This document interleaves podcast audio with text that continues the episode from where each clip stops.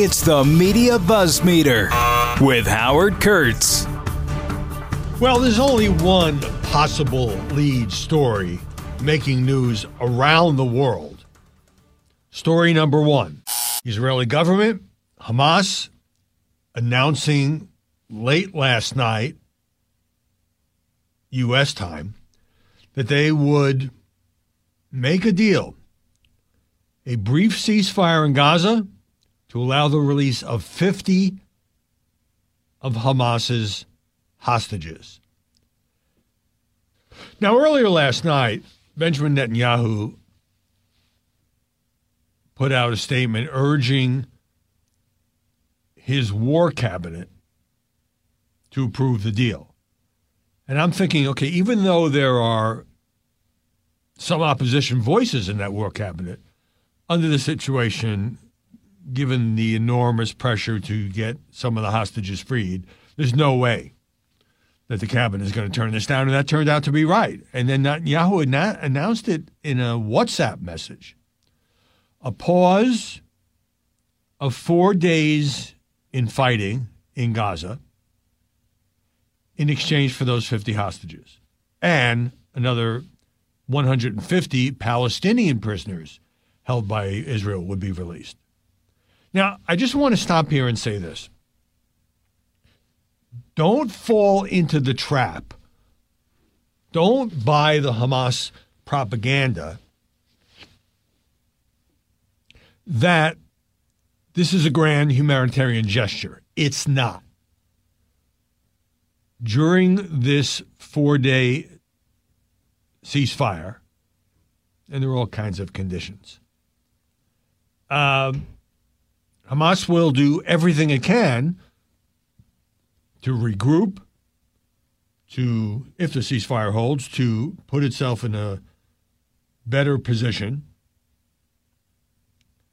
to fight the Israeli war machine. And Netanyahu is saying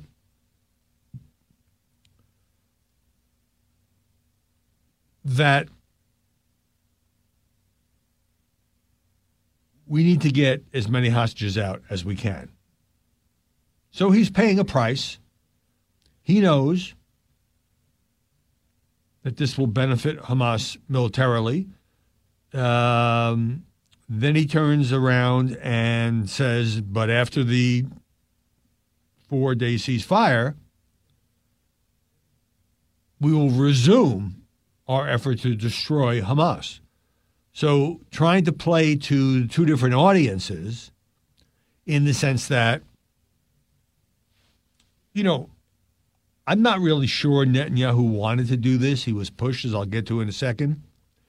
But enormous, enormous political pressure to get some hostages free. These will be women and children, some of them babies toddlers.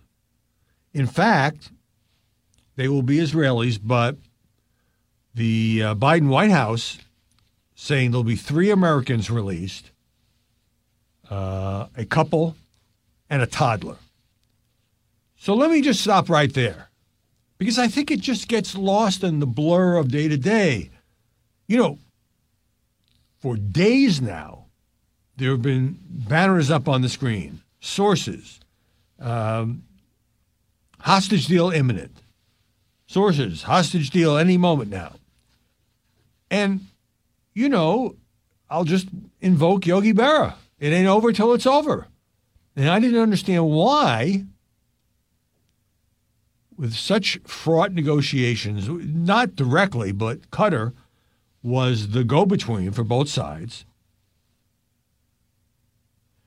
that What's lost here is this is a barbaric nation that holds civilians hostage. I think that's just, you know, because so many atrocities were uh, committed by Hamas fighters on October 7th, killing, murdering, slaughtering people of all ages. The hostages, I wouldn't say were a secondary story. You know, imagine the reaction in this country if we were attacked and 240 Americans were held hostage, there would be enormous pressure as well. There'd be relatives in, interviewed every day. Uh, and that's the balancing act. But think about this this is a country that takes toddlers as hospitals. That is savagery. And that's why I don't give Hamas any credit here. This is purely so it can get the ceasefire and get some of its, its prisoners home. Oh, listen to um, Hamas's uh, statement here. After many days of difficult and complex negotiations, we announced, with the help and blessing of God, we have reached a humanitarian truce. With the help of blessing of, and blessing of God. Do you really think God would approve of the tactics that Hamas uses? Certainly, the death toll in Gaza has gotten alarmingly high, and that's a tragedy, including many civilian families. But Israel, with advance notice, with leaflets, with all of that, tries to avoid or at least minimize the killing of innocent human beings. For Hamas, it's its whole reason for being to kill as many Jews as possible and eradicate the state of Israel. By any means necessary. So, this is what puzzled me. Uh, Netanyahu's office said the release of every 10 additional hostages will result in an additional day in the pause. He calls it, calls it a pause. Um, well, Hamas could seize on that. Let's just say Hamas decided to release a, another 100 hostages, which would still leave them with about 90. They could release 10 hostages every day, and yet another 10 days of a ceasefire, 14 total. I, I don't understand why Bibi would go with that, but maybe that was is also sort of a, a side agreement. I don't know.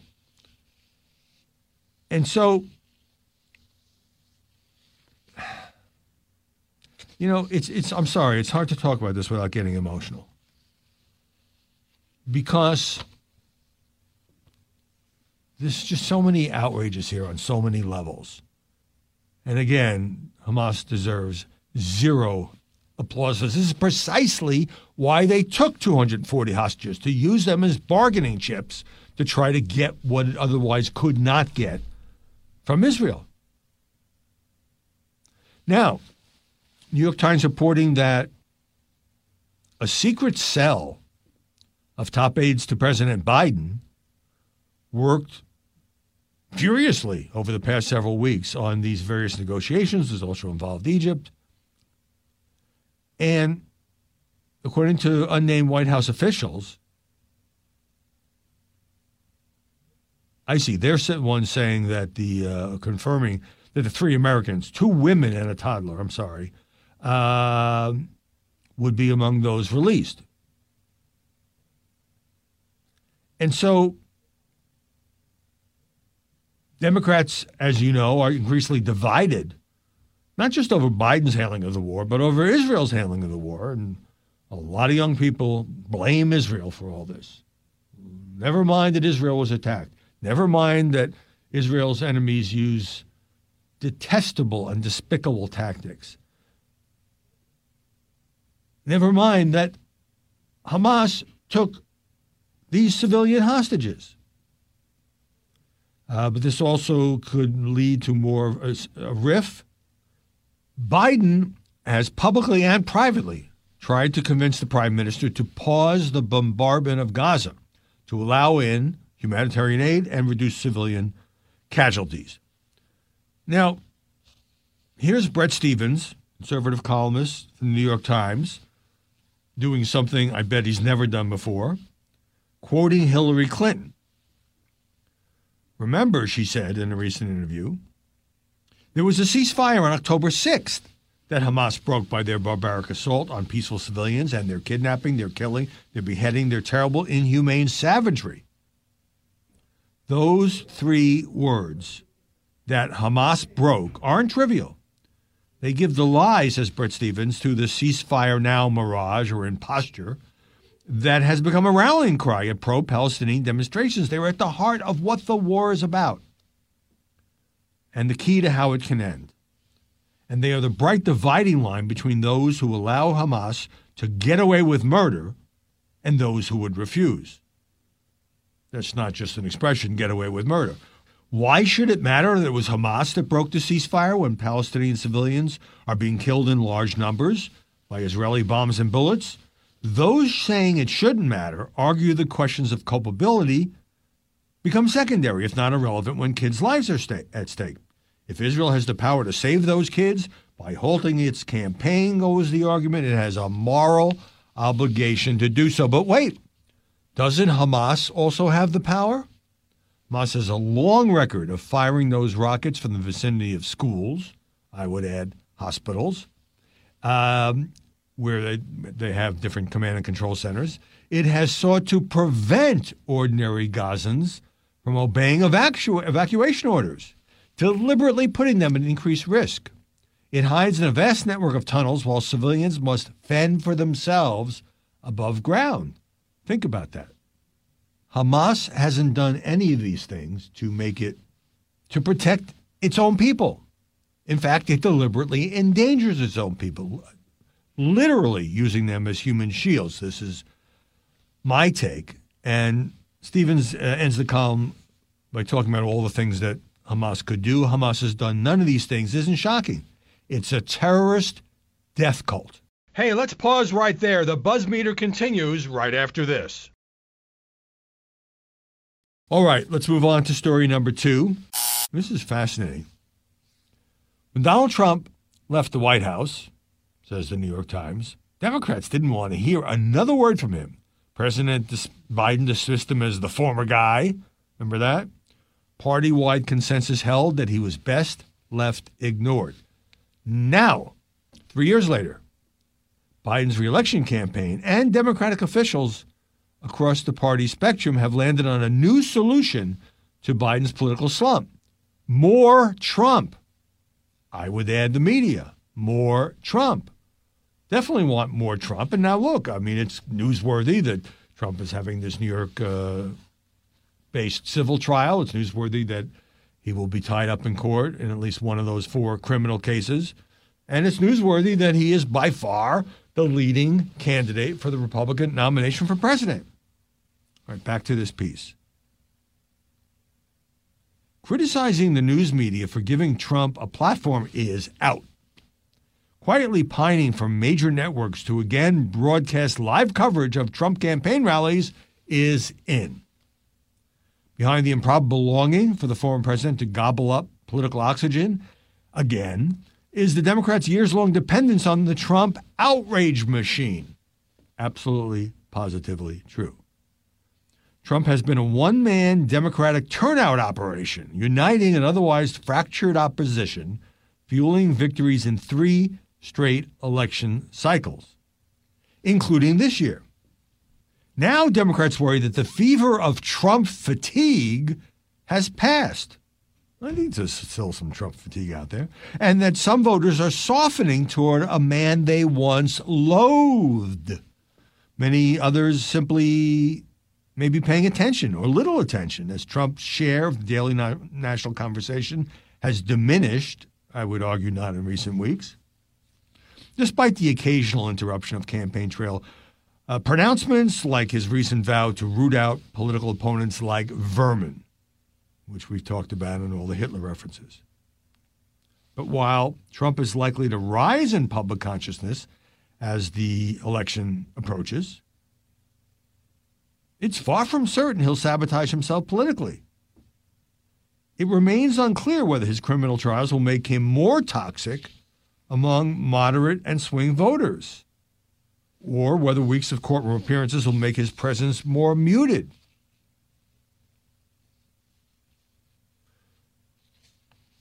Meanwhile,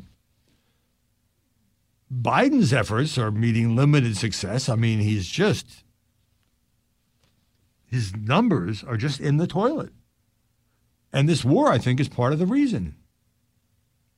His campaign has little to show for a $40 million advertising push promoting his economic record, the Bidenomics strategy. He's fallen sharply, according to that recent New York Times poll, in key swing states, but not just in swing states, among black and Hispanic voters.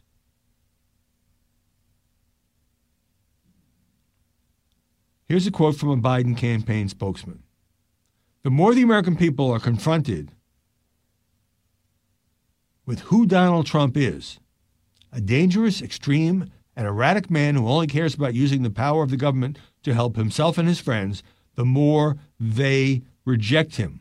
We'll continue to highlight and so forth. Okay. Ammar Moussa is the Biden campaign spokesman. I never heard of the guy. He's doing his job. But we shouldn't be hearing from Ammar Moussa. We should be hearing from Joseph R. Biden Jr. That's what has impact. All right, moving right along. Story number three. This is mind blowing. It's incredible. It's the biggest corporate, what can I say? Uh, it's the biggest corporate malfeasance, not in the criminal sense, it's the biggest corporate idiocy that I have ever seen. You know how we used to use the example of New Coke as a colossal example of a stupid management decision? This has it beat a hundredfold. Sam Altman was reinstated yesterday as OpenAI's chief executive, completely reversing his firing by OpenAI's board just last week. So just let me simplify this. This guy is hugely respected force, co-founder of the company AI. And what happened is the board members that didn't like him, and what was basically a personality clash, as I suspected all along, conspired to fire him out of the blue, as well as another top executive. It was a coup. But Sam Altman staged a counter coup. He forced this company to take him back. Now, I know he was supposed to go to Microsoft, but that deal wasn't quite done. And just listen to these details. So basically, Altman is getting rid of some of the directors, or perhaps all of them, who were responsible for sandbagging him. OpenAI said on Twitter it has an agreement in principle for Altman to return. We're collaborating to figure out the details. Thank you so much for your patience. Well, thank you so much for entertaining us with this Keystone Cops effort to get rid of the guy who is the company. Uh, and this is the guy who invented Chat GPT, which has led to a uh, complete redoing of artificial intelligence, is used by, I don't know, untold millions, and it's just started. Altman saying on X, I love OpenAI. Everything I've done over the past few days has been in service of keeping this team and its mission together. And look forward to um, reinforcing the partnership with Microsoft, which is the biggest investor, 13 billion. So there's already some names for the new revamped board of directors. And Microsoft actually supports this move, or says it did, because it's in effect it's losing his services. But chief executive of Microsoft saying he's encouraged by the changes to the OI board, calling it, calling it an essential first step on a path to a more stable, well informed, and effective governance. So you know that Altman is going to work probably even more closely with Microsoft. But here's what sealed the deal Altman was so much the heart and soul of OpenAI that 700, more than 700 employees out of 770 signed an open letter telling the board they will walk out and follow Altman to Microsoft if he's not reinstated. I mean, that would have collapsed the company. Even if half of them carried out that threat, that would have collapsed the company. You could you could buy the stock for a penny. I'm not, not sure it's publicly traded, but anyway, Sam Altman gets the last laugh without firing a shot. Certainly, uh, without resorting to violence. It was a bloodless coup. He pushed out those who pushed him out and is going back in his new role, more famous than ever because I don't think Sam Altman was a household name, but he was certainly a legend, is a legend in the tech industry. Hey, let's pause right there. The buzz meter continues right after this. Story number four. So the Washington Post just takes a step back at the House conservatives, you know, very small margin. Talked about that Chip Roy speech, Texas congressman who said, Name me one thing, one thing that Republicans have done. So, what the House, most conservative House members want is steep and immediate cuts to federal spending. Despite all the chaos in their own party and the turmoil they've brought to government, little in the federal budget has changed. Since Republicans took control of the House in January, a small group of far right lawmakers forced the longest speaker nomination contest in modern history, paralyzed legislation on the House floor, threatened to breach the U.S. borrowing limit, then deposed Speaker Kevin McCarthy for working with Democrats to fund the government. And yet, for all that, this is fascinating and it's worth you know having a thirty thousand foot view. Federal government is currently spending the same amount as it did before the House Republicans took office.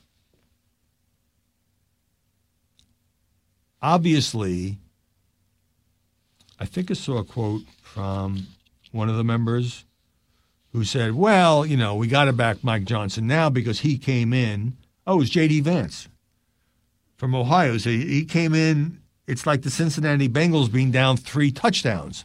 He had to salvage the situation. Question then becomes, but because it's the same thing.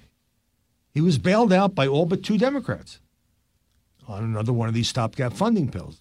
Bills. So, what happens in January and February when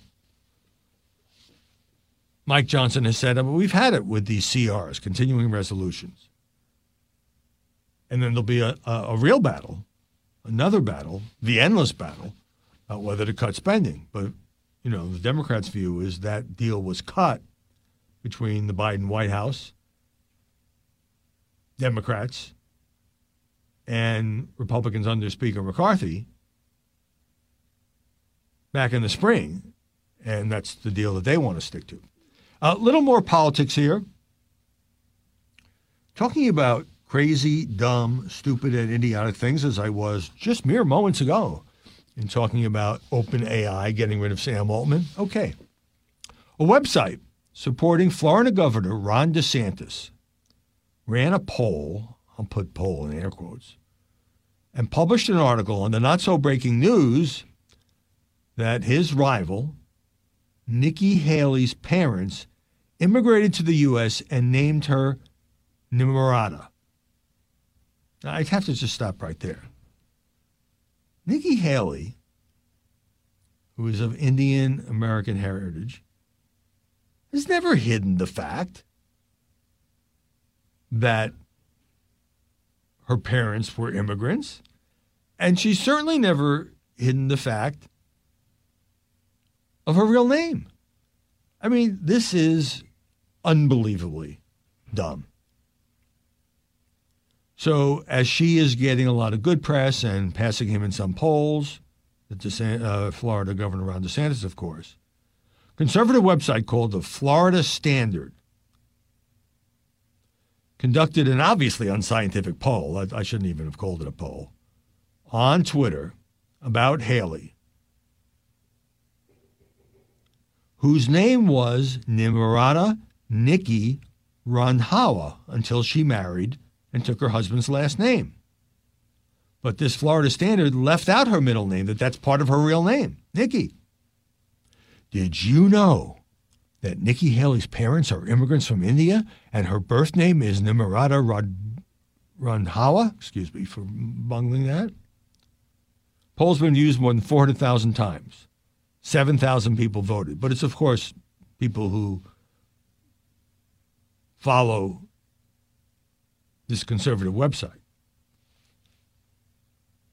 The headline actually was it sounds like a Saturday Night Live kind of headline.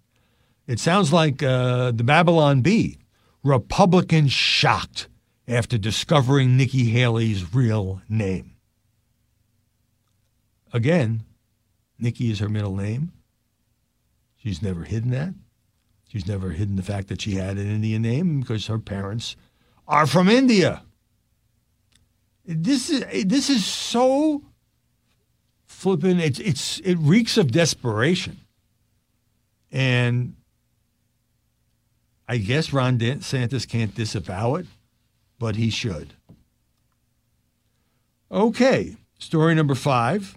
Talking earlier about Mike Johnson, the new speaker. Well, on Monday night, and this was not public, um, he went down to Mar a Lago and visited Donald Trump.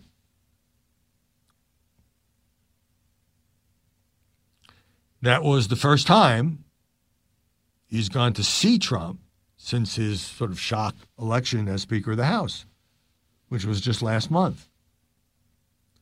And, you know, I think Mike Johnson, agree with him, disagree with him, um, is proving to have a pretty high level of political skill, even though it's a kind of an impossible job, as we learned when several people, prominent, more prominent Republicans, couldn't get elected Speaker. So he goes down to Mar-a-Lago. He knows he needs Trump support. He's already facing criticism from the, his hard right allies. And Source conver- uh, confirming the private meeting on condition of anonymity.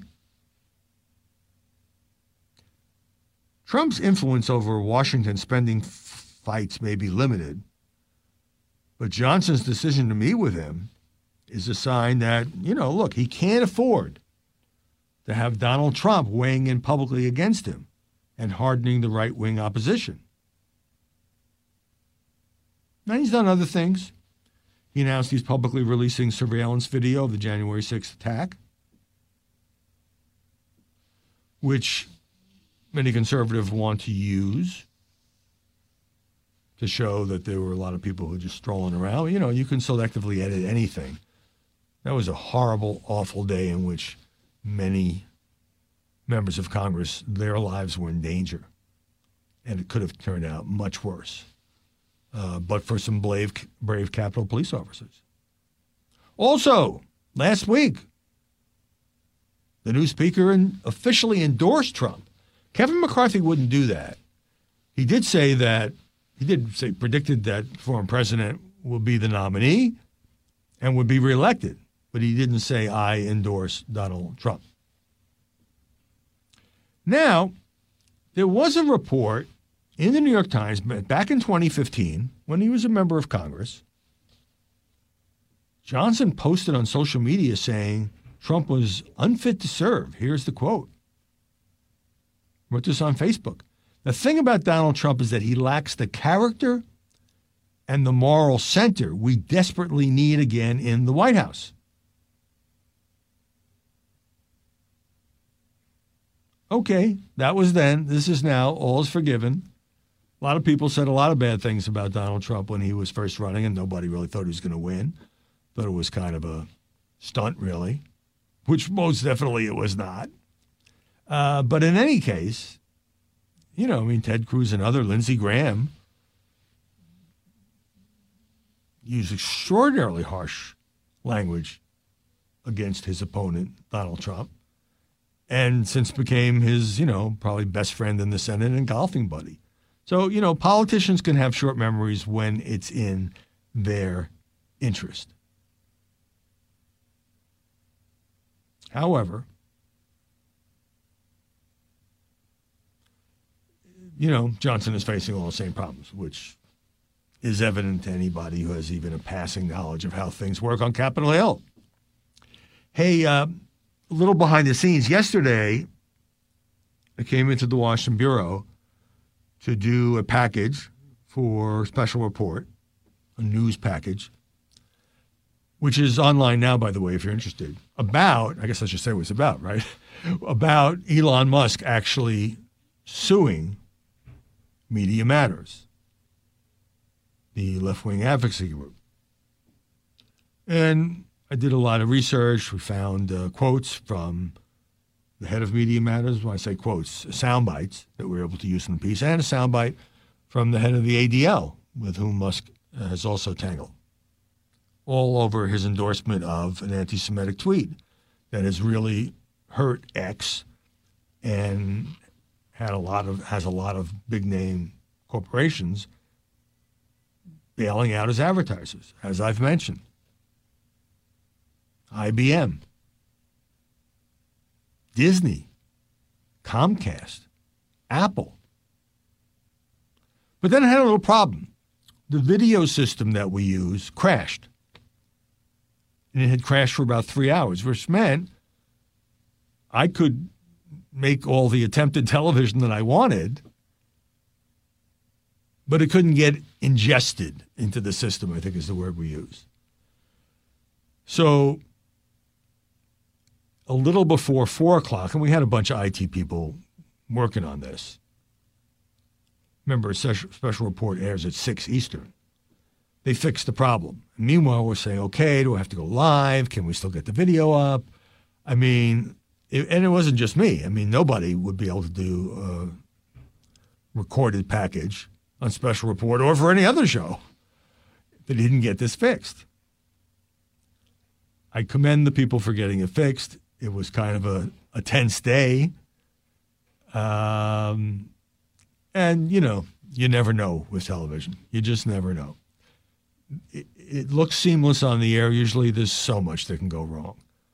Um, very happy to have everything working because we are completely tearing up media buzz right now to deal with the hostage deal and the coverage of the hostage deal and a lot more. So you can see that on Fox, 11 a.m. Eastern Time. And a programming note, which is one of the reasons I'm teasing Media Buzz a little early in the week. I will take off tomorrow, Thanksgiving, and I will also take off the day after Thanksgiving. I've got family coming in. So I'll still be working on the show but I'm going to take a little break from the podcast. Many of you also do other things. Have a great Turkey Day. Have a great four day weekend if that's what you're looking at. And as far as this little piece of the media firmament, I'll be back here Monday. See you then. Listen ad free on Fox News Podcasts and via Apple Podcasts, and Prime members can listen to this show ad free on Amazon Music.